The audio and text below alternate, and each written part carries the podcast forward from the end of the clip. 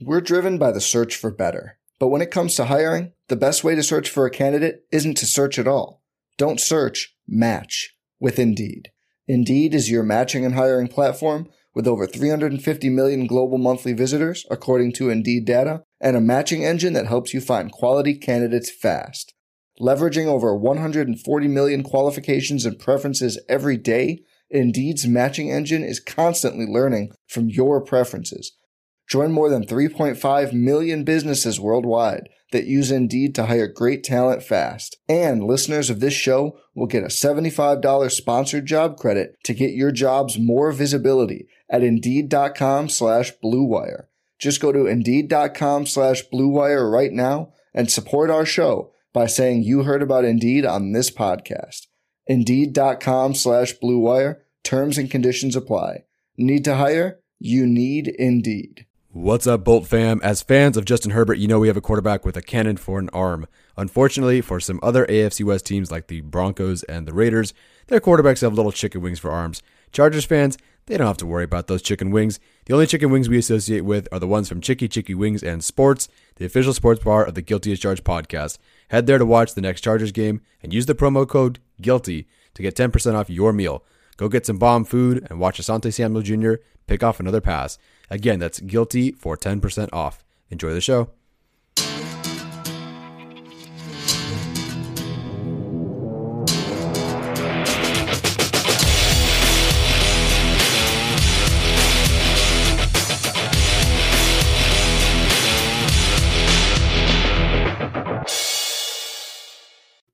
Hey guys, what is up? Welcome into the Guilty as Charged podcast. Hopefully, you are uh, enjoying this bye week. You know, a, a nice, stress free, joyful week of, of interaction on Twitter. Um, can't wait to talk about it with my guys here today. We've got some uh, news to talk about, some roster additions, which is going to be fun. Uh, joining me as always are my guys Tyler and Alex. Tyler, we'll start with you, man. How you doing today? I was a balloon ready to pop, but then the Chargers did the right thing and just let a little bit of that air out by doing the right thing today so I can calm down for another week. There we go. It's always good to uh, relieve some stress and pressure from the balloon. Um, Alex, how are you doing today, man? Yeah, it's funny because uh, they relieved some pressure and stress from that balloon, and then the whole Ben Simmons thing popped up in my Twitter feed. So there's a lot of pressure and stress and a lot of balloons for me right now. Um, but yeah, no, they made the right move there. Yeah, it's uh, it, it's so weird to me. Like NBA season always really just sneaks up on me. Like I know that it starts yeah. in October every single year. And then two nights ago when it started, I was like, wait, the Bucks are playing right now? Like, what is happening? yeah. Um, but good stuff. Of course, uh, have to start today's show by giving our guy over at the Backroom Collection, Luis, a shout out. We are doing a giveaway uh, for one of his uh, street art pieces with Justin Herbert.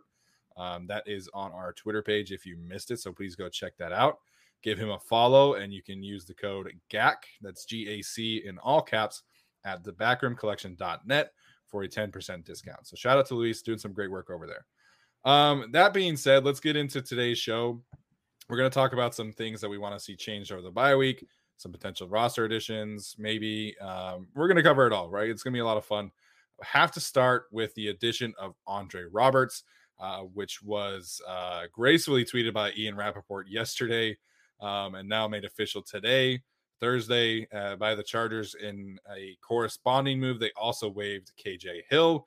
And if you're watching this on YouTube, you can see on uh, both Tyler and Alex making references in their name today to KJ Hill. So um, let's let's start with just Andre Roberts, and then we'll talk about kind of the other ramifications of the signing. Um, but Alex, what did you make of bringing in Andre Roberts to uh, hopefully shore up some special teams?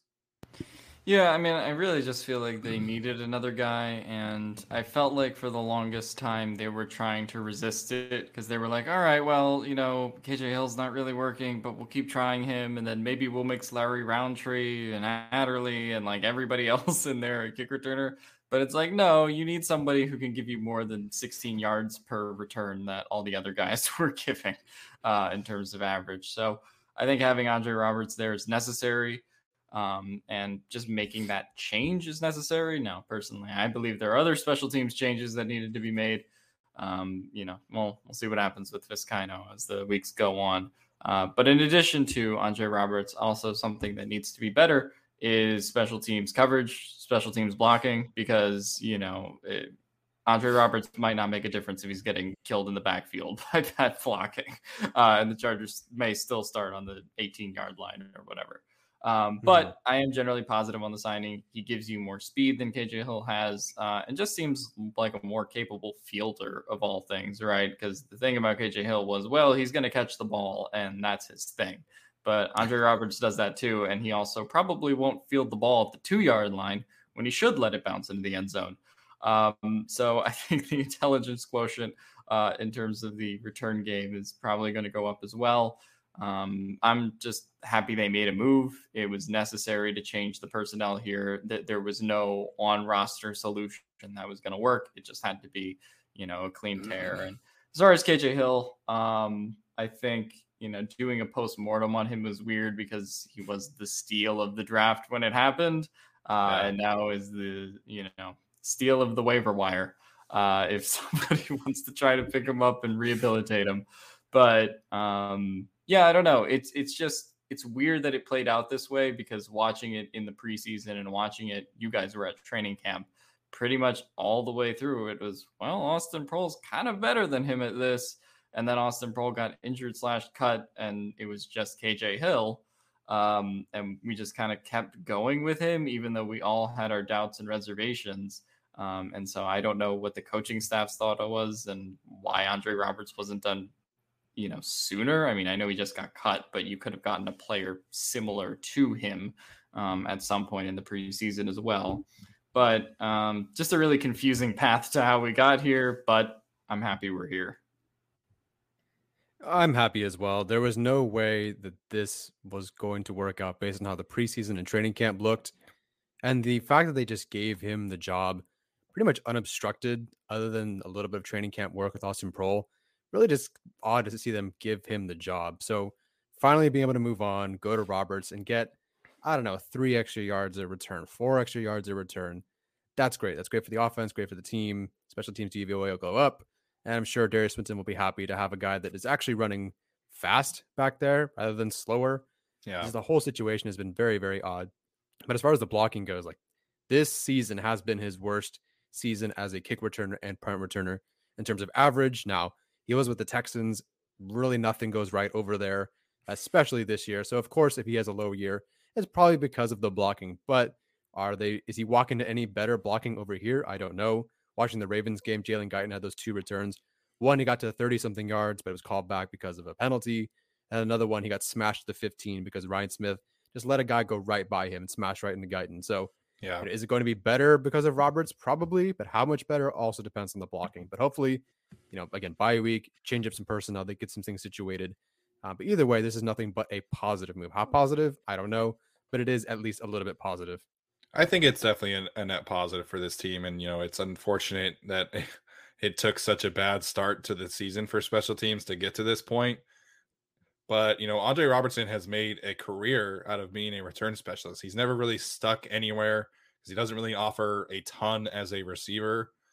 But you know, the Chargers posted in their thing today that he leads the NFL in return yards over the last five years by like a wide margin. So mm-hmm. he is a return specialist. This is what he does.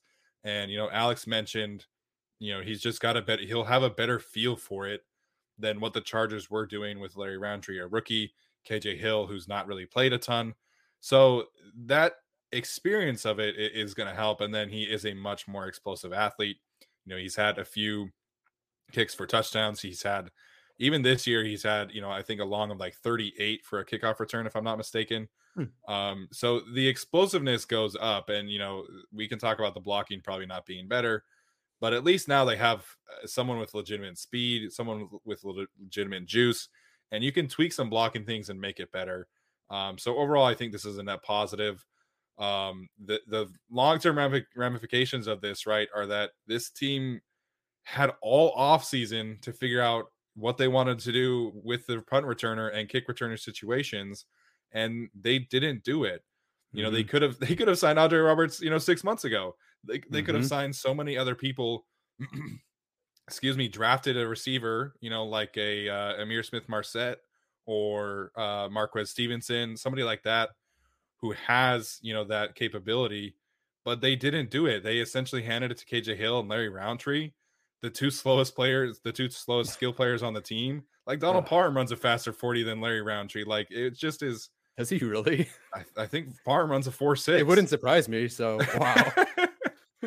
so it just is you know this staff i think is is you know a far cry from what we experienced last year in terms of just intelligence and preparation but this is a, a bit of a black sheep situation for them you know this mm-hmm. was a situation that was very mishandled and it got to a very poor situation and yes kj hill is not you know the best returner but you know i still believe that he could be a, a valuable player down the road and now they have to cut him because they didn't find a better solution for the return for just the returner. It's just it's a uh, you know a black mark on a resume that really shouldn't be there right now.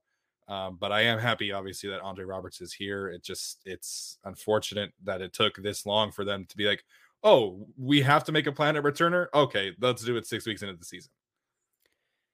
It really Rest speaks in... to everything that they've been confused about all year, where it's like everything we've seen. Oh, let's have two punt returners. Let's have Rountree. Let's have Hill. Let's have Adderley. Let's have anybody. And I get like that some guys that maybe you wanted out there either weren't healthy or now they're starting. It's like you maybe you would have wanted Adderley, but how he's starting or hurt. Maybe you wanted Jackson out there, but he's always been hurt. So maybe there were other, other plans that they had. But whatever they fielded was awful. And like you said, they had plenty of time to fix it. They could have signed Cordarrelle Patterson, which I will say for the rest of the year, because that's an easy connection and an easy decision. They didn't do it. And now I'm sure he has, you know, 40 times the yards of all three of the backup running backs. So I don't know. It, they had every opportunity to change it. I'm glad that they did, but I don't like that it's taken them so long to make many changes and have to admit to so many mistakes, even six weeks into the season. Khalil Herbert. Um. Anyway. Um. No. Uh, but yeah, I think that when you generally look at all this stuff, like when they, yeah, just the whole process of going through the year with this stuff was bizarre, and it gives me a little pause going forward in terms of how they do these, these moves because, like I was saying um, mm-hmm. in the chat earlier, like I, I I don't know how much confidence I have in them to like fix special teams at this point, like going forward, because this was sort of the time to do it. Now, part of the problem is they have leftover guys that frankly weren't being used well, uh, or guys that just can't play special teams. But they've also made confounding decisions on like which guys they're playing because all we heard about Larry mm-hmm. Rountree was special teams value, uh, and he was benched uh, last week for a guy who has no special teams value in Joshua Kelley. So like stuff like that is like okay, but what are we Good doing? Point from a week to week basis when it comes to like special teams and special teams value. Um, so I I don't know. Like I, I think going forward, it could definitely be better once Staley fully gets his guys in there. Um, but the selections for what his guys have been haven't been great so far. I mean, this Kino is certainly somebody that's going to be mentioned if he doesn't improve. But I mean, they took KJ Hill over Proehl. They, um, you know, you look at Rountree, who's now probably going to be a healthy scratch going forward. I, I don't know what the plan is with that. Um, so, you know, you look at those sort of instances on the roster, and um, it's just a little bit perplexing all the way around uh, when it comes to special teams and, and how this was situated. So I hope to get more clarity on it going forward. I'm happy Andre Roberts uh, is there. I mean, he's, he's, he's a hell of a band aid to have like on this situation. The fact that he just became available uh, so yeah. I'm happy he's here, but also like special teams is not fixed. Like there's a lot of other things that they have to do, like blocking, uh, you know, coverage, kicking. Like there's a lot of other things that need to be fixed, but this is a start. Yeah, so I, I totally agree there. I think Roberts will help and it'll help to have somebody that's manning both positions, right? Like this is the plan moving forward. True. Uh, as far as we can tell, is to have him do kickoffs and punts. Um, so net positive for sure, but like Alex said, they do have some other issues, and you know this is an area where hopefully getting Drue Tranquill back healthy, getting Kenneth Murray back healthy will you know will allow guys like Nick Niemann and Amen Ogbongbemiga to be playing special teams as opposed to Cole Christian Jansen. So hopefully the, the Chargers just by getting healthier over the bye week will, will improve in that regard. But like I said, now they have somebody who can at least, you know, overcompensate for the lack of blocking whereas Larry Rountree, Jalen Guyton is fast but not really elusive. Now they have someone that could actually make someone miss in space, returning kicks, No which, would be, which would be nice to watch. hmm Yep. And I think the Chargers are one of only four teams where their long as a kickoff return is under 25 yards. So getting oh past, so getting past that, or just you know catching it in the end zone and kneeling would be great for this franchise. Literally, the bar is so low right now for special teams. Like, if Andre Roberts scores a special teams touchdown, like build a statue for him. You know, retire his jersey, put him in the ring of honor. Like, retire retire Andre Roberts jersey before we retire Rivers and Gates. I would do it if he scored a special teams touchdown. send him to an extension on the spot if that happens. Oh my god. Oh my gosh! All right, guys. Any other final thoughts here on uh, the special teams argument? No. Although I'm I'm curious what they do with maybe K well obviously KJ Hill. Do they return return him to the practice squad? Yeah. Hopefully they don't cut Jason Moore because of that. Hopefully they don't cut Austin Proehl because of that. Uh, but we'll see. We'll see what they would decide to do after he clears waivers, which I assume he'll clear waivers, unless he goes to the Raiders. The Las Vegas Um, former Chargers. Yeah, I'll Yes. just say one final rest in peace to KJ Hill special teams value, September 13th to October 21st, 2021. Yeah. So uh just wanted to talk really quickly about kind of the receiver room in general because I got a couple questions on Twitter Yeah. about this.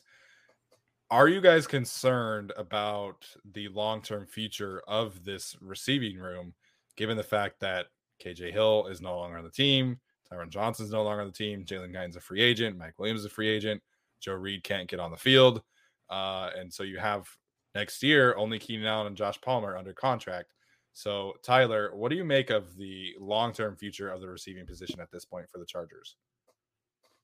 Well, I'm sure Alex would have said something similar, but I would have felt a lot better had Tyron Johnson still been on the team, but he's no longer on the team. Right. Uh, I mean, as far as the outlook goes, it's not fortunate. Okay.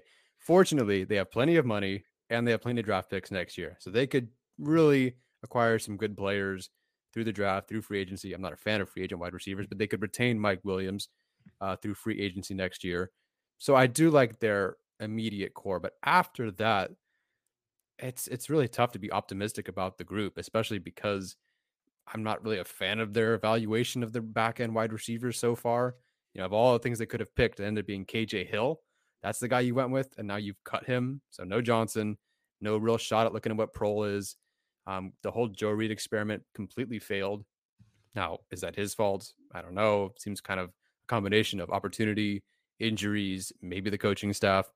So right now, I feel good about obviously the, the starting trio, and I'm going to assume that Mike Williams returns next year. But after that, I'm getting a little bit worried because there's just no, there's nothing dynamic after that. But you, again, you could change that very quickly with a couple of draft picks. We saw this past year how many receivers there were, rounds two, three, four, five, six, whatever, that they could have taken, even just for some pure speed. Take a Jaelon Darden type, take an Anthony Schwartz type, whatever.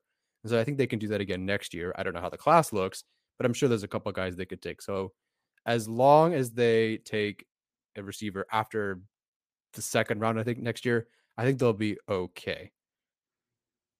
Yeah, I, I think as much as I complain about Tyron Johnson, uh, which is very me, uh, I, I think that they're set up fine going forward. I mean, they have Keenan Allen, they have Mike Williams.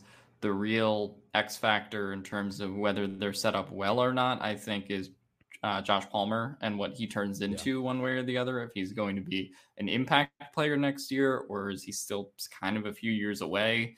Um, that's really what is to be determined because right now, uh, I feel okay in the short term with what they have. Um, Guyton is is fine uh, for what he is.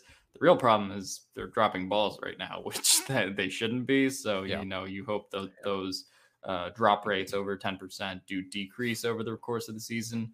Um, otherwise, I'm not quite sure what you do with that data and information heading into next year, because that would be concerning. But I, I I'm relatively positive on what the future is. I do think they do need some speed, uh, more so than anything. Um, when we talk about that, and when you talk about guys like Anthony Schwartz potentially like in the draft, I, I think that that can be important because Jalen Guyton is also uh, a restricted free agent, I believe, next year.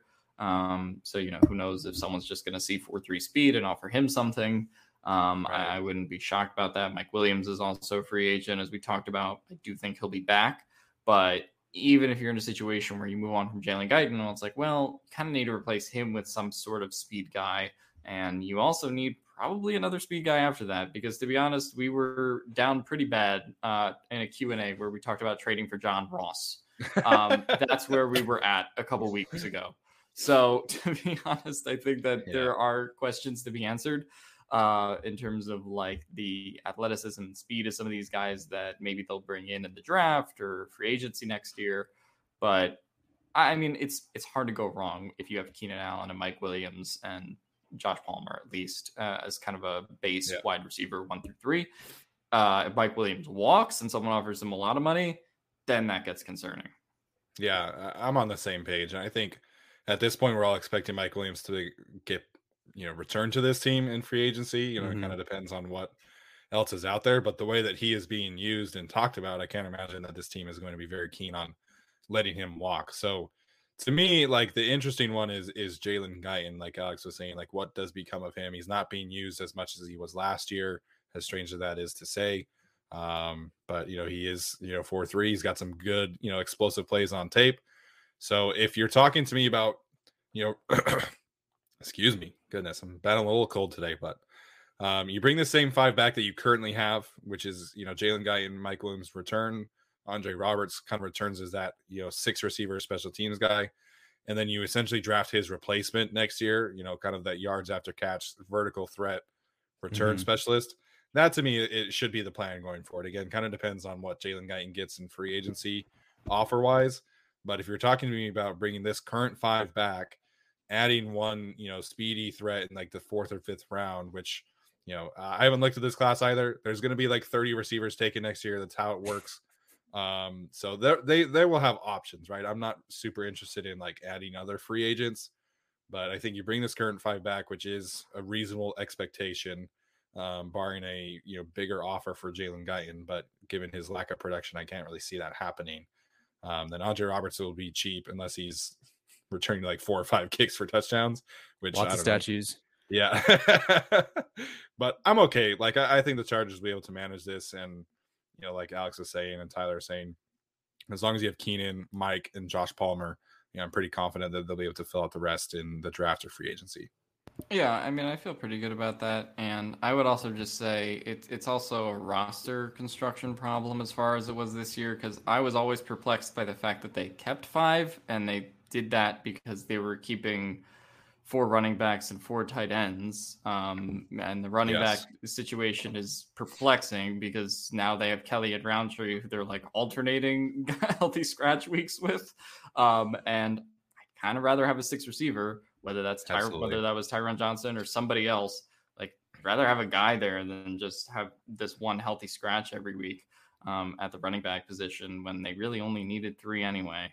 Um, so I don't know. I, I think that's also going to be a question going forward is how they set up the roster next year with the personnel they have because you can talk about bringing in a sixth receiver, but kind of doesn't matter if they're only going to keep five or really only keep four receivers plus one special teams guy. Mm-hmm.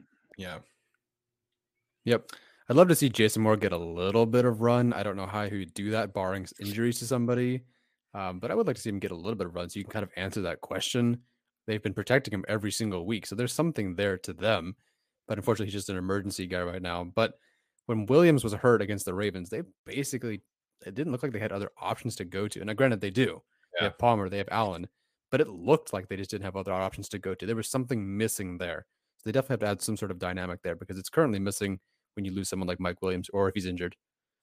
Yeah, I think that's a good segue. I wanted to talk just about some takeaways from the Ravens loss since we've had a little bit of time to to mm-hmm. simmer on this. Um, you know, and I'll kind of start this one off. I think, you know, I did do a film breakdown, which by the time this is coming out will be live. And, you know, it just uh, sometimes the other team gets a better of you. And unfortunately, the Ravens did a great job of disguising their blitzes and, you know, forcing the Chargers offensive line and Justin Herbert into guessing games and they really got after Justin Herbert. They made him guess, and he mm-hmm. guessed wrong quite a bit in terms of protections. And as a result, it was just off. I, I felt like watching the film back that after that Mike Williams miss on that deep post, the offense was just off from then on out because that first drive, it looked pretty positive. Like they got to the midfield mm-hmm. in, you know, pretty easily. They had a couple good first down plays, couple, yeah, one third down conversion. And then they threw that deep post on the first down and they just couldn't recover after the the miss after Herbert kind of sailed the ball sailed on him. But the offense was just off all day. There was yeah. some confusing personnel decisions, confusing uh, play calls, confusing decisions by Justin Herbert.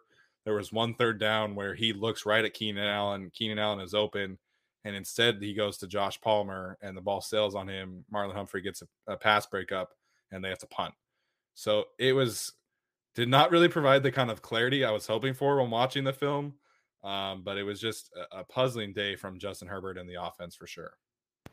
Yeah, I think a lot of people were debating like, what was it the right throw to go to Josh Palmer in that situation? And it's like the problem wasn't going to Josh Palmer. The problem was going to Josh Palmer with Marlon Humphrey on him. like yeah. that was sort of the real issue there, um, more so than anything else. Um, I, I think that to me, it was just sort of an off day for Herbert, and we've seen him sort of be, you know, schemed out that way a little bit by defenses before. It reminded me a little bit of the Miami game from last year. Um, I, I, don't think Baltimore secondary talent is quite what Miami's was last year when they, you know, had uh, Xavier Howard and Byron Jones and all those guys. I, I think that really threw Herbert for a loop, given how the Miami defense was playing last year. But uh, Baltimore played well enough and they got enough pressure. And then, you know, when you have guys like Marlon Humphrey and others in the secondary, um, then it's kind of enough to stop it, especially if Herbert is missing some of those middle of the field throws where, hey, Keenan Allen's open and doesn't find him, right? Because they really could have abused the Ravens, I think, in that first half uh, in the middle of the field when Averett and guys like that were on Allen and others. Um, but they didn't. And then the Ravens adjusted to that at halftime. And then suddenly, you know, the Chargers offense was just thrown into the ringer uh, in the second half in particular. So, um, yeah, I don't know. I, I, think that it was just a bad day at the office for Herbert. Uh, I don't chalk it up to much more than that. Although I will say, larger scheme takeaway is I think that their aggressiveness when it doesn't work out they sort of start to do like the screen stuff um, and some of the other like hits from Joe Lombardi. Uh, unfortunately, you know, not that I'm blaming him really for like the poor effort because it was a lot of things. Um, but I, I, didn't think it was the best performance from him from a play calling perspective that I had seen this year, um, at least in comparison to the Raiders, the Browns, um, and Chiefs games. So, you know, we'll see what it is going forward but I'm not that concerned about Justin Herbert. More so, just guys getting on the same page, I think. And the bye week is the perfect time to do that. Yeah, as far as the going to Palmer versus Allen thing, I could be wrong. And this is very different because I feel like they usually do two slants for this, but it seems like the inside guy, or at least Herbert's being taught that the inside guy seems to be the clear out guys. And we saw that with Guyton and Allen helping out Allen. Mm. We saw Allen do that for Williams against the Chiefs, I believe, and Williams got open on a slant. And so for that one, I think that they kind of just thought, now why are you making Keenan Allen just your clear out guy to throw it to, to Palmer against Humphrey? That's a different thing. I, I think Herbert's potentially being coached to go to the outside guy so the clear out sure. guy can take out everything over the middle. And I believe Allen was sort of double team or bracketed on that one. So it kind of makes sense, but eh. I would love to see them get away from relying heavily on these passes that are at or behind the line of scrimmage, especially against the Ravens. My God, they could not stop yeah. trying to get the ball out quickly, which I, I get against this defense, but they also don't really have the personnel for that. They don't have like a Tyreek Hill or Jaylen Waddle or, I mean, shit, even like a physical DK Metcalf monster kind of type. And the defenses at this point just aren't falling for it. We saw it a little bit against yeah. the Dallas Cowboys when they tried to have the, the running back motion and then after the flat, and they kept smashing their running backs with, you know, one yard gain, one yard loss, no gain. I believe Larry Rountree's only catch was on a play just like that, smash for negative one yards, because defenses just aren't falling for that right now. Um, they, they tried a million screens versus Baltimore, and that didn't work. So I'd, lo- I'd love to see them try to take this group and win somewhere middle of the field rather than just those perimeter plays with the hopes of yards after the catch. I just don't think that this roster is really built for that. And against someone like a Marlon Humphrey, against someone like a Patrick Queen, Stop letting this this aggressive defense play downhill. Try to get them on their heels and go over Yeah. their heads a little bit um, instead of just letting them sit there and then go. There were plays where there were two receivers. They would motion Keenan Allen one way, so there's two receivers left. They'd throw a wide receiver screen to Mike Williams, and there were three Ravens defenders just standing there like this. And then they would tackle Williams for a one yard gain. It's like, come on, man. These Yeah. defenses just aren't falling for it anymore. There's a place for these plays, absolutely. Um, I like the idea of if the defender's playing way off, like against the Cowboys, throw it to Williams, let him get those yards after the catch, like he did for that touchdown.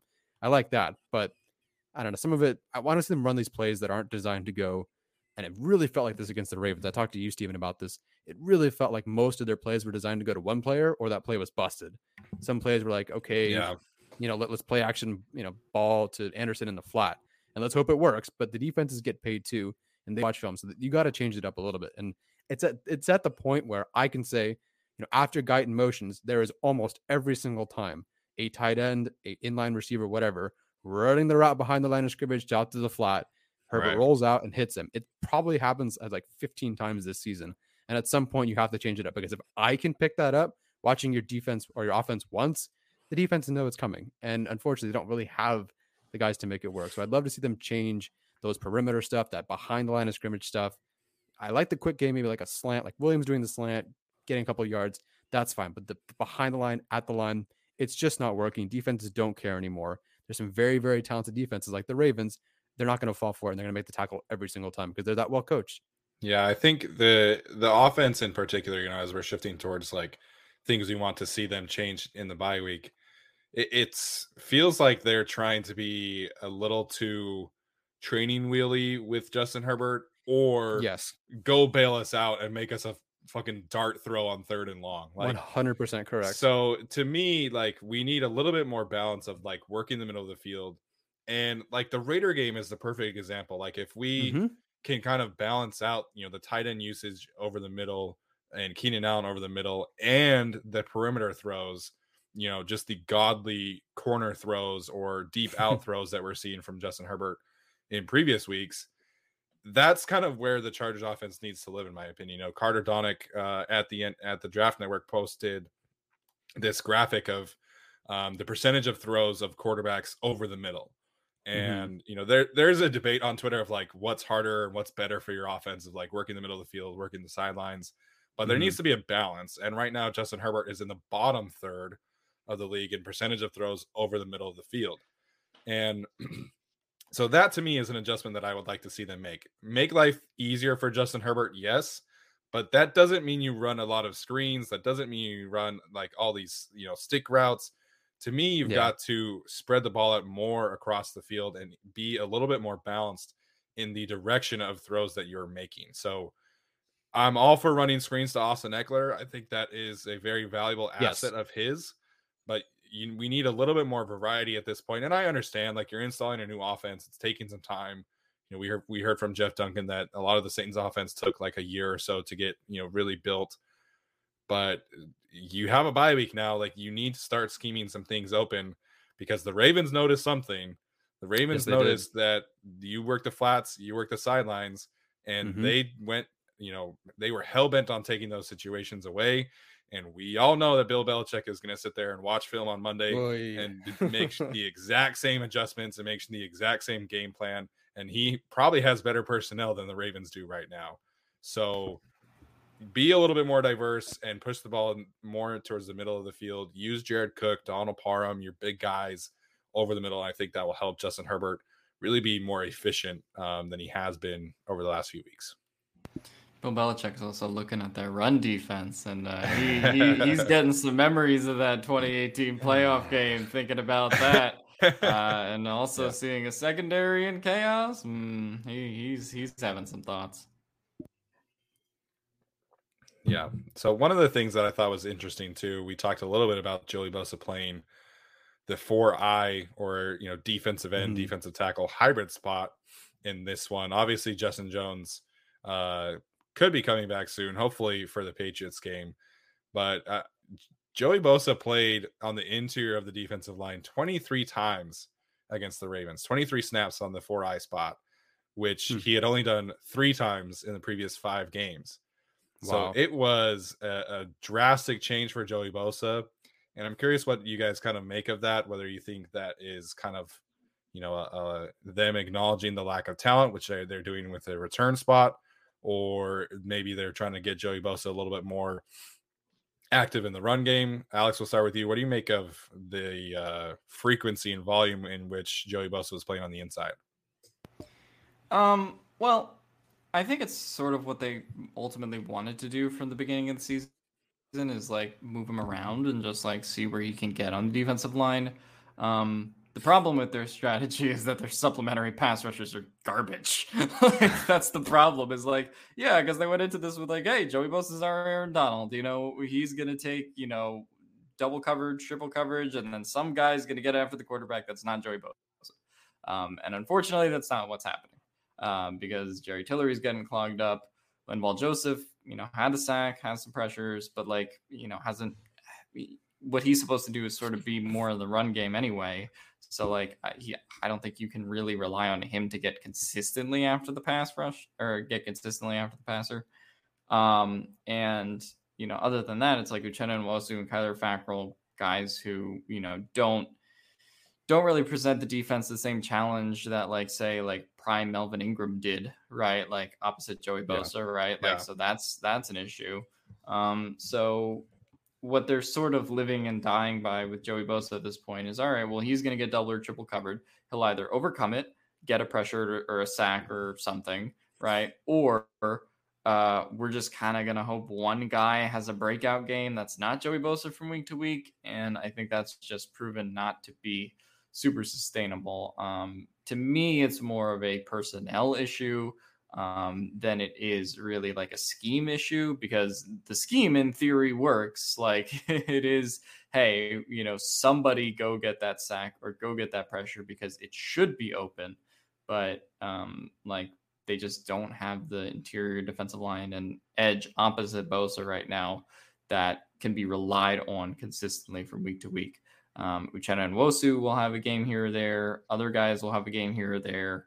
But to me, the the reason Joey Bosa needs to do so much, whether it's on the interior, uh, really everywhere on the defensive line, is just because of how they're set up right now, and they're really set up poorly aside from him. It's definitely a combination of things. Obviously, you want to move Bosa around, you want to try different, you know, personnel packages. That's fine. The best game they had, at least recently, in terms of pressuring the quarterback, I think was when they had Drue Tranquill rushing in the middle yeah. against Derek Carr, and that worked really well. So potentially they want someone also in the middle because they have no Drue Tranquill trying to get pressure from there, and they, would like to get pressure on the quarterback from that spot, and so that's why they moved him. Um, another reason they could also just want to put their best guys on the field. I think if you were guessing between, if you're picking between, you know, Bosa at edge and Gaziano uh, as a defensive end or whatever, defense tackle, whatever he plays, or put Joey Bosa inside and have maybe Chris Rumph um, as your outside linebacker edge type, then maybe they want to opt that way. I don't know how often Chris Rumph played, but I did see him out there a couple of times. I'm sure more than he usually has. I'm not quite so sure. Um, so it could just be what you know. They're just trying to figure out different things, obviously, because you, like you said, Bosa played it what three times the previous five weeks. So uh, at the end of the day, they just need a different running mate for this guy it's the, the picture you posted of him getting triple team i feel like kind of just sums up everything yeah. else and it's unfortunate because if you're trying to win a numbers game there's no that's that's the best you can get is having one guy covered by three guys and yet i'm almost positive the result of that play was no pressure so yeah he need, needs another guy behind him i like that they, they're moving him around try to get some interior pressure with Tranquill out try to put chris rumph on the field to see what you can do on the outside but nothing's working it's really unfortunate because they have some guys, I think, and maybe some games it can work. And hey, maybe against the Patriots, everything gets figured out doing the exact same thing. Right now, it's just not quite working. Yeah, so uh, Chris Rumph played 11 snaps on Sunday, which uh, okay. I think was a career high. I think he had 10 against the Chiefs. I think that was his second highest right now. Makes sense. Um, so to me, it, it, was kind of a combination of you know getting Joey more on the inside, but also allowing Kyler Fackrell to play some more. Shannon also mm-hmm. played some more. Um, then you can have a, a, a, little bit more of a healthy rotation on, on at the edge rusher spots. 23 is a bit much for me. like, yeah, I, I like I'm all for putting moving Joey Bosa around, and we saw him have some really good moments there. Um, you had a, a couple, uh, you had a sack against Patrick Mahomes in the Chiefs as a four eye. So mm-hmm. I'm all for moving him around, but 23 times is a bit much for me when you're, you know, asking him to do all this much. So give him 10 snaps a game on the inside. I think that's totally fine. Um, but you know, they don't really have the choice right now. Like I think once Justin Jones comes back, we probably see him kind of revert back to that, you know, outside linebacker edge role. But I would be in favor of that happening even more, you know, at the expense of Jerry Tillery, Christian Covington, Linval Joseph. Like you want your best players on the field, like they were saying.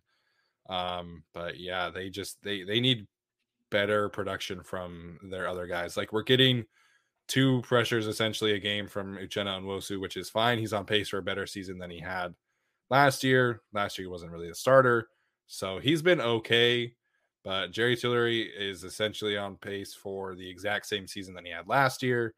Linval Joseph, we were talking about before the show, is is on pace for more sacks and hits than last year, but about the same amount of pressure. So somebody has to step up, you know. And I don't know how much validity I want to put towards trade rumors at this point. You know, Fletcher Cox is not happening. That that dead cap hit is crazy. So so is Grady Jarrett. So maybe there's an, an Akiem Hicks on the horizon, but I'm not really banking on a trade at this point. I think you've just got to expect your players to be better and hope that Justin Jones is able to stay healthy once he's off of injured reserve. Yeah. Um, yeah, no, I was just gonna say, like, to me, you know, I wouldn't be surprised if Jerry Tillery came back in that game against the Patriots and he has a one and a half sack, you know, three pressure kind of day. Like I wouldn't yeah. be surprised if that happened. I also wouldn't be surprised if you know Kyler Fackrell or Uchenna Nwosu went off. The problem is you just can't rely on that from game to game because you know you'll get three pressures one week and then zero the next, right? Like they don't have a guy that they can rely on other than Joey Bosa, who you know is there game to game. Um, and so I think we talked about um, sustainability as far as like expecting all these big plays from Justin Herbert to make up for the shitty run defense, like, you know, and how yeah. unsustainable that was with bad special teams as well. Like, I think it's also a sustainability issue here. Like, okay, well, you can get some decent pressures from, you know, those guys from week to week. Maybe it happens, maybe it doesn't, but you can't rely on that being, you know, Joey Bosa being your only consistent thing from game to game. And to me, that's a personnel issue that really gets solved in the offseason. But like Steven says, I think the addition of Justin Jones once he gets off of injured reserve will help. Um, I just don't know how much it helps considering the zeros that the other guys have been, unfortunately. I feel like people are underselling Justin Jones at this point. Not you, Alex. I know you like Justin Jones, but oh, I, think I never like, undersell well, Justin Jones. I'd be like, oh, he's not going to come back and fix things, but I, I think he's actually he going to make things better. The difference is the problem becomes can he do it for the rest of the year or is he going to be hurt? But when he comes back, I think he is going to make a difference. Um, because listen, I, I watched him toss around Matt Feiler at the scrimmage. That that guy is there and he is coming back. And you saw him do really well against the Washington football team. Just pray for good health for this guy. Yeah, I think that the two most important things after the bye week, in my opinion, are get Justin Jones to stay healthy and yeah. get Kenneth Murray right. Like Kenneth Murray needs to play at the kind of level that we all expected for this team to reach its ceiling because he's just he's I, I, like Kyzir White a lot. He's played very very well. Um, I like Drue Tranquill a lot, but Kenneth Murray is just so much more talented and athletic that they need him to play well. And at this point, like maybe give him some edge rusher reps. I don't know. Like if you put Joey Bosa, if you're putting him at the four eye, maybe you put Kenneth Murray out there. Um, but I think if we're talking about like what's on my wish list for this team post bye, it's that Kenneth Murray gets right. Like it to me, it's mm-hmm. a lot of mental processing issues from the previous game. Maybe he was, you know, we know he got banged up in the scrimmage. We know he got banged up against Dallas. Maybe he didn't really fully trust himself. But this team needs Kenneth Murray to get right. And I think that really is kind of number one on my list in terms of things I want to see happen after this bye week. We're driven by the search for better. But when it comes to hiring, the best way to search for a candidate isn't to search at all. Don't search, match with Indeed. Indeed is your matching and hiring platform with over 350 million global monthly visitors, according to Indeed data, and a matching engine that helps you find quality candidates fast. Leveraging over 140 million qualifications and preferences every day, Indeed's matching engine is constantly learning from your preferences Join more than 3.5 million businesses worldwide that use Indeed to hire great talent fast. And listeners of this show will get a $75 sponsored job credit to get your jobs more visibility at Indeed.com slash BlueWire. Just go to Indeed.com slash BlueWire right now and support our show by saying you heard about Indeed on this podcast. Indeed.com slash BlueWire. Terms and conditions apply. Need to hire? You need Indeed. Are we getting into wish list stuff? Yeah, let's do it. Okay. My wish list has nothing to do with a, one specific player. I personally would love for the Chargers to consistently make personnel decisions that make sense to us, the fans, and to the players. Um, we just talked about one. So when the 53 man roster was announced, they could have gone with any of the baller defensive tackles that they had. They went with Eric Banks. And it got to the point where someone unprompted from the team reached out to me and vented about the puzzling decisions that the team was making and how members of the defensive room were, were hurt because they went with outside other guys. And what yeah. did they get from it? They cut nah. Banks after three weeks, right? How about benching Samuel Jr. or Davis in back to back weeks? Watch the tackle that Samuel Jr. tried to make against the Ravens.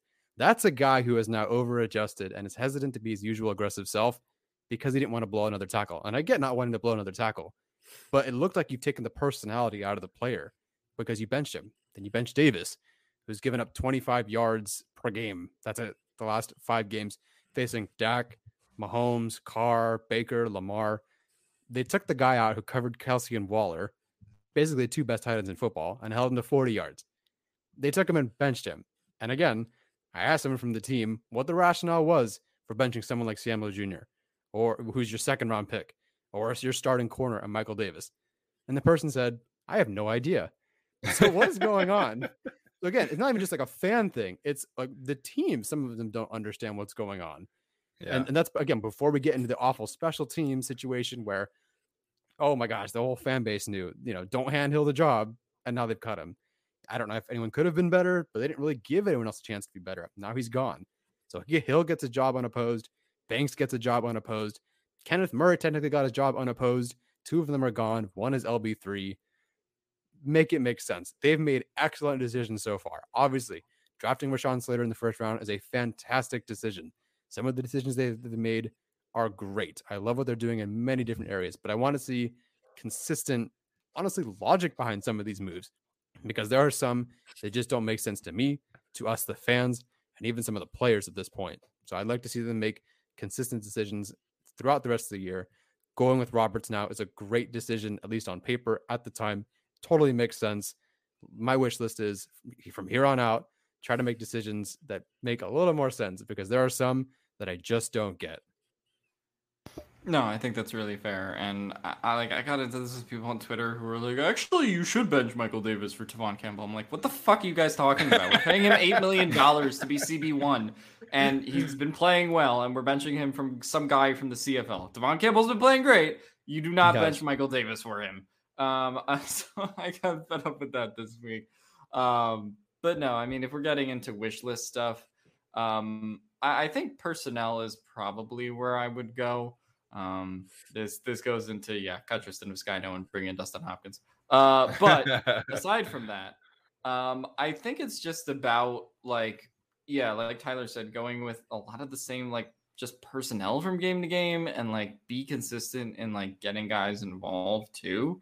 Like, you know, Keenan Allen has sort of just had games where, you know, he's either going to have 10 plus receptions or it's like maybe he'll have two and like that's a really like weird spot to be in, especially when you look at last year and it's like it felt like Keenan Allen basically had 10 receptions like every game. Um, you know, and that was a little bit Herbert being over reliant on him at times, but like he just has to be part of the game plan. Like, you know, as much as Mike Williams maybe has taken over that Michael Thomas role, I think he's got to still be involved. So like it's not just him either, right? Like you have games where Ekeler is a huge part. You have games where Ekeler is like non-existent sometimes. Um, I think that there's stuff like that. Um, and then like, okay, well, what's the tight end room? Because like Cook is sort of the tight end one, but some days Donald Parham looks better, and sometimes he gets more snaps, and sometimes Donald Parham just fades away. like so, I you know I would say more consistent personnel, offensive and defensive decisions uh, that, you know, like Tyler said, makes sense, but also, I mean, decisions that would benefit the team, like getting Keenan Allen more involved benefits the team because he's, you know, arguably the best receiver on the team, right? Like, I don't, I don't know if it's that hard. Um, and so you talk about some of the other guys on offense and defense that can contribute. Um, you know, like the the Ogbong Ogbongbemiga Niemann splits last week that we talked about against the Ravens. Like, yeah, you know, as much as Ogbong Ogbongbemiga like has played decently well in the preseason, like he was fine. Like, you know, you spent a six round pick on Nick Niemann. Uh, Jaimes is a healthy scratch, and like what, what's happening with him. Uh, there's you know other guys who obviously, I mean, Rountree was a healthy scratch last week. Uh, Tre' McKitty, does he exist? Is he is does he exist? I don't know anymore. Um, but so there's a lot of guys like that that I think are just interesting decisions. Um, and I don't know what they're going to do with them going forward. Obviously, I think they do want to let the rookies develop, but at the same time, I'm just like, well, you, you drafted these guys to play, and also, you know, you have these players that you signed to fairly big contracts, like Keenan Allen and like Austin Ekeler, uh, and sometimes they're just not involved. Like, so I don't know. Like, I, I think there has to be a more concerted focus on offense and defense of just getting the right guys involved.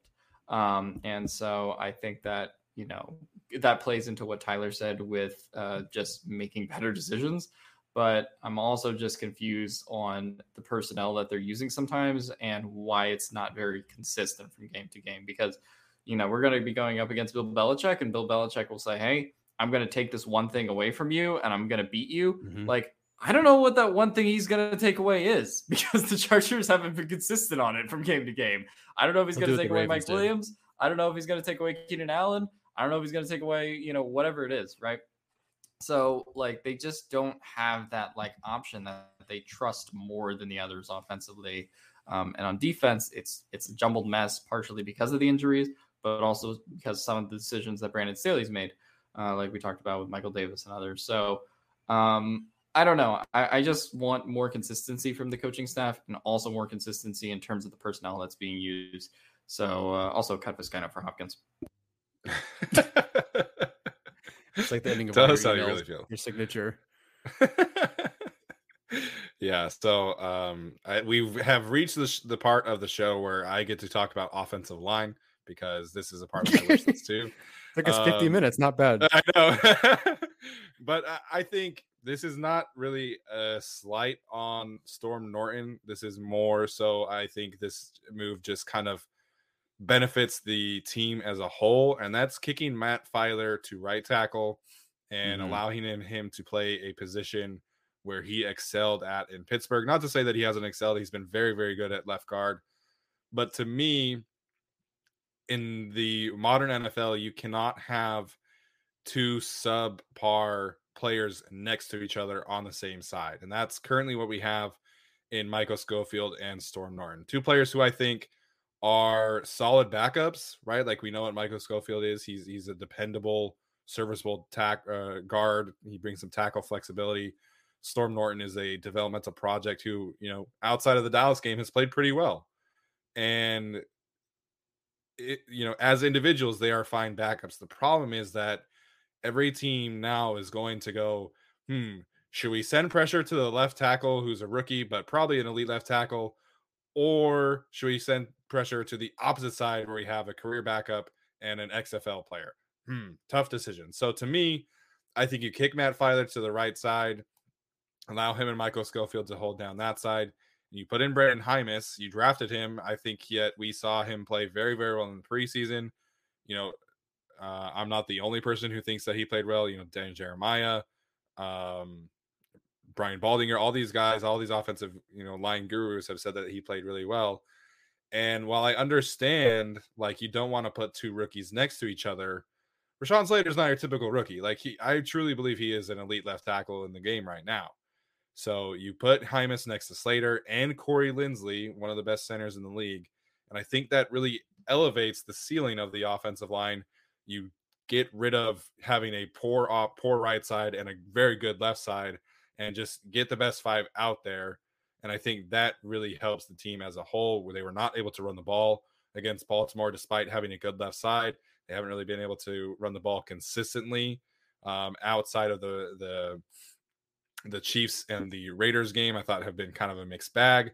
So to me, you make this change, and I think it it solves a lot of the issues with the offensive line because you have Linsley Feiler and, Sl- and Slater playing really really well, and the right side without Oday Aboushi is kind of a mess. So kick Matt Feiler to the right tackle, and I think that kind of solves some issues and gets a higher ceiling player in Jaimes on the field as opposed to uh, the current situation. Oh, that makes so much sense, but we're going to inactivate Brenden Jaimes in favor of Senio Kelemete. Yeah. Like there, that's part of the decisions. Like, what are you doing? Uh, to a certain extent, I get Michael Schofield jumping in there, I guess, but now we're inactivating him over a guy who just joined the team, who hasn't like isn't familiar with the team, sort of with the run scheme and with the coaches, I believe. But like, I it's it's puzzling. I, I love your idea. I'm sure it would work. It's not. They're not getting a chance. Yeah. Yeah. Um, I I would just like to say when it comes to offensive line, because this reminds me of obviously Bryan Bulaga, uh, and I'm gonna make a separate point, but uh, can we be more open about injuries? Uh, and this was a problem under Anthony Lynn, and if Yeah. we're going to do Yeah. resolutions going forward, I think that that needs to happen. Um, you know, I'm not trying to get into Dak Prescott HIPAA violation territory. Um, you know, when it comes to some of these players, but Bryan Bulaga was just handled so weird, where it was like, okay, Yeah. he'll be out a week, and now he's on IR, and it's like, well, we didn't tell you guys, but he underwent a surgical procedure, and I don't know how many surgical procedures he's underwent. It might have be 23 at this point, um, and I wouldn't be surprised. Um, and so uh, Justin Jones, similar story, right? I mean, he sort of is on the team, uh, and then you know it gets put on IR. I think after the Dallas game when he didn't play, or might have been after that week. I don't really remember the timeline at this point. Um, but yeah, he wasn't instantly put on IR either. Um, and then now he's been on IR for what they told us was cramps. Uh, and I Yeah. don't think that it was cramps because I think he would have been back if it was cramps. Um, and so there, there's been a lot of stuff like that um, in terms of and and health is always changing, so that's not the easiest thing for the coaching staff to like tell us about, uh, at least openly to the media.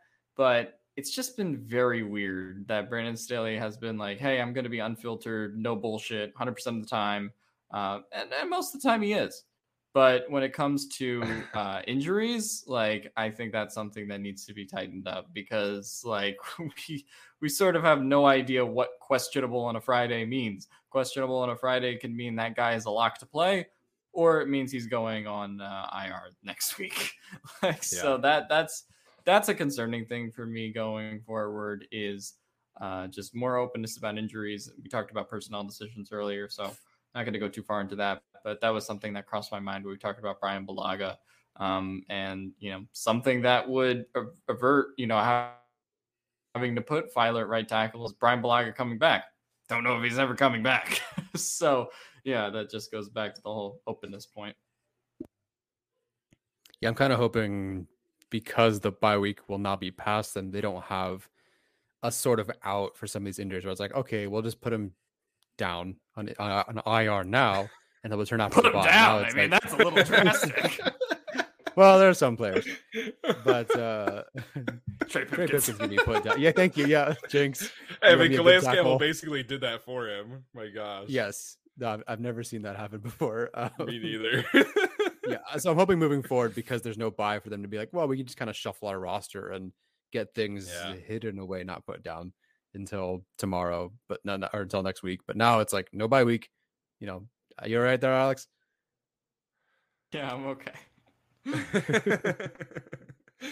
All right, guys. Any other uh bye week resolutions uh before we wrap the show up with some of our league picks for this week? Not really a resolution. I just I'd like to see them get a true receiving back because Kelley, Rag Jackson, and Rountree have lined up out wider in the slot five times all year, and they, they don't have anything else after Ekeler. Ekeler goes down. I think it's worse than Keenan Allen going down because it sucks behind him.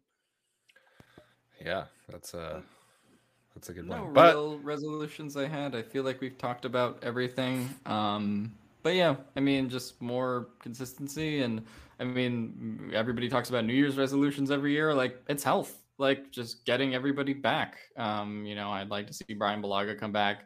The linebackers are decimated right now until they get Kenneth Murray Yeah. and Tranquill back, so that's huge. Justin Jones, same thing. Uh, so I mean, just getting guys back healthy will, I think, help the team a lot. And you know, like we talked about special teams, one of the reasons they're struggling on special teams right now is that hey, Drue Tranquill's not there, right? Like so, and he's one of the point. big influences on special teams. Um, so you know, to me, all around something that would help the team, whether that's offense, defense, or special teams, is just getting guys back healthy. So uh, I really hope that they do get uh, guys like Bulaga, Jones, and the linebackers uh, back at some point.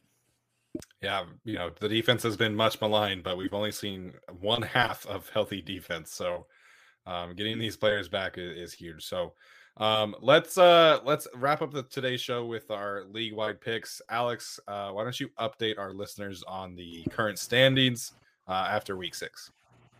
Yeah, so uh, me and Tyler are tied at 14 and 4 after we both decided to go 3 and 0. We had different avenues of getting there because Tyler took all the easy games and I had to go on with my urban Pittsburgh uh, parlay. You know, so that was that was difficult last week, but I, I grinded it out uh, and I got two, 3 and 0. Uh, so that takes us to 14 and 4.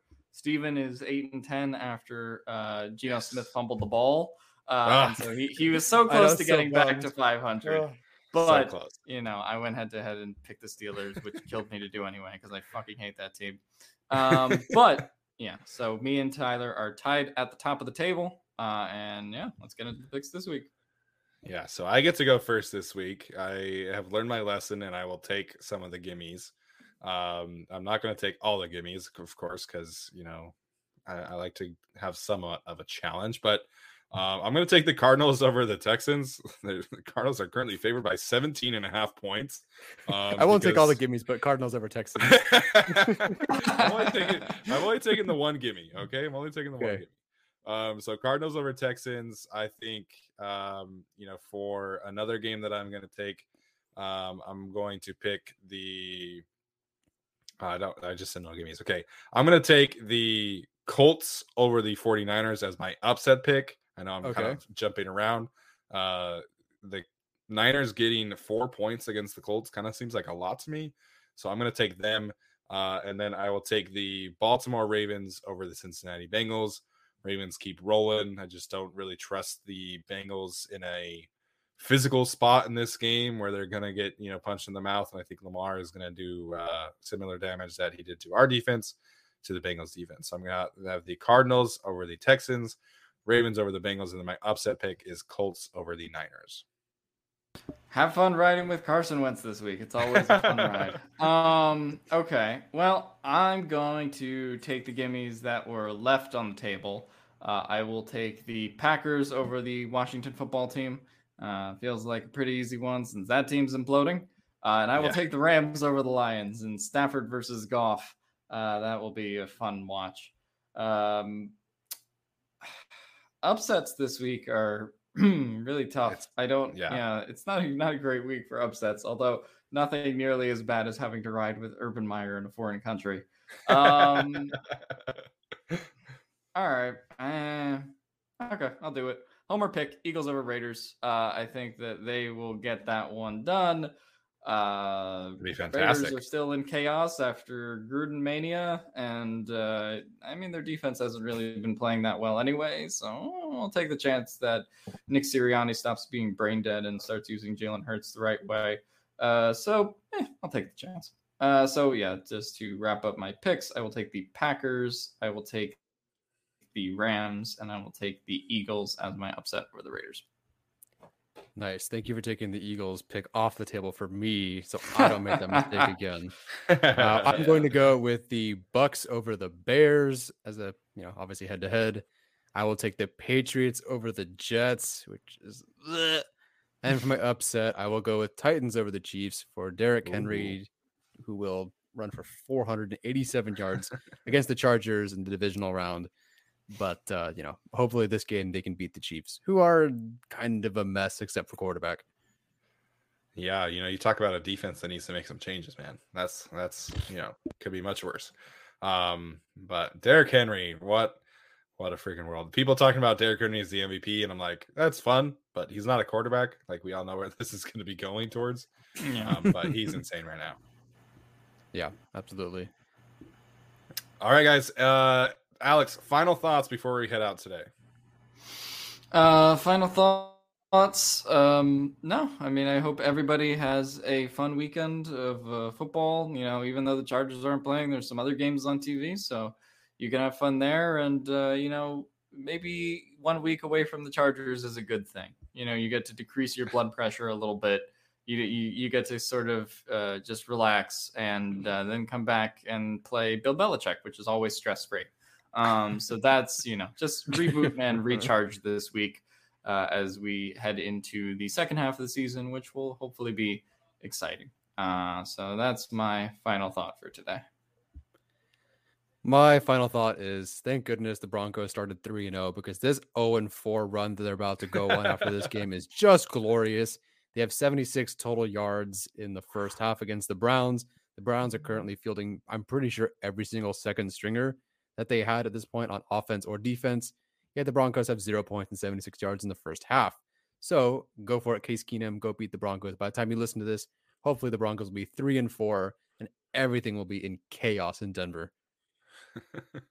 there was talk this week of the Broncos trading for Tua as the Dolphins are trying to trade for Deshaun Watson. I'm like, please go do that. That'd be comical. Um, as much as I want Tua to succeed, that would be hilarious to see Mhm. Herbert versus Tua twice a year. It'd be hilarious. But um, boy. yeah, it's gonna be a fun week. You know, the uh, the bye week is is always a double edged sword because I don't know what to do with myself on Sunday, but uh, just hang out and relax and uh, come back for uh, the Patriots game. I'll be there, so can't wait for that one. But you know, it's gonna be a good weekend off. Uh, my wife and I have both been a little sick, so um, gonna, gonna be good to just kind of chill and and not worry about uh, the stressful Chargers game. So yeah, as always, make sure and leave us a rating or review. Uh, check out our film breakdowns that I just did on uh, Justin Herbert and the Ravens. Uh, there will be an interview posting after this as well, so give that a uh, a look see, and that will do it for us today, guys. Thanks so much for tuning in, and we'll see you next time. For the ones who work hard to ensure their crew can always go the extra mile, and the ones who get in early so everyone can go home on time, there's Grainger, offering professional grade supplies backed by product experts so you can quickly and easily find what you need. Plus, you can count on access to a committed team ready to go the extra mile for you. Call, clickgrainger.com, or just stop by. Grainger, for the ones who get it done.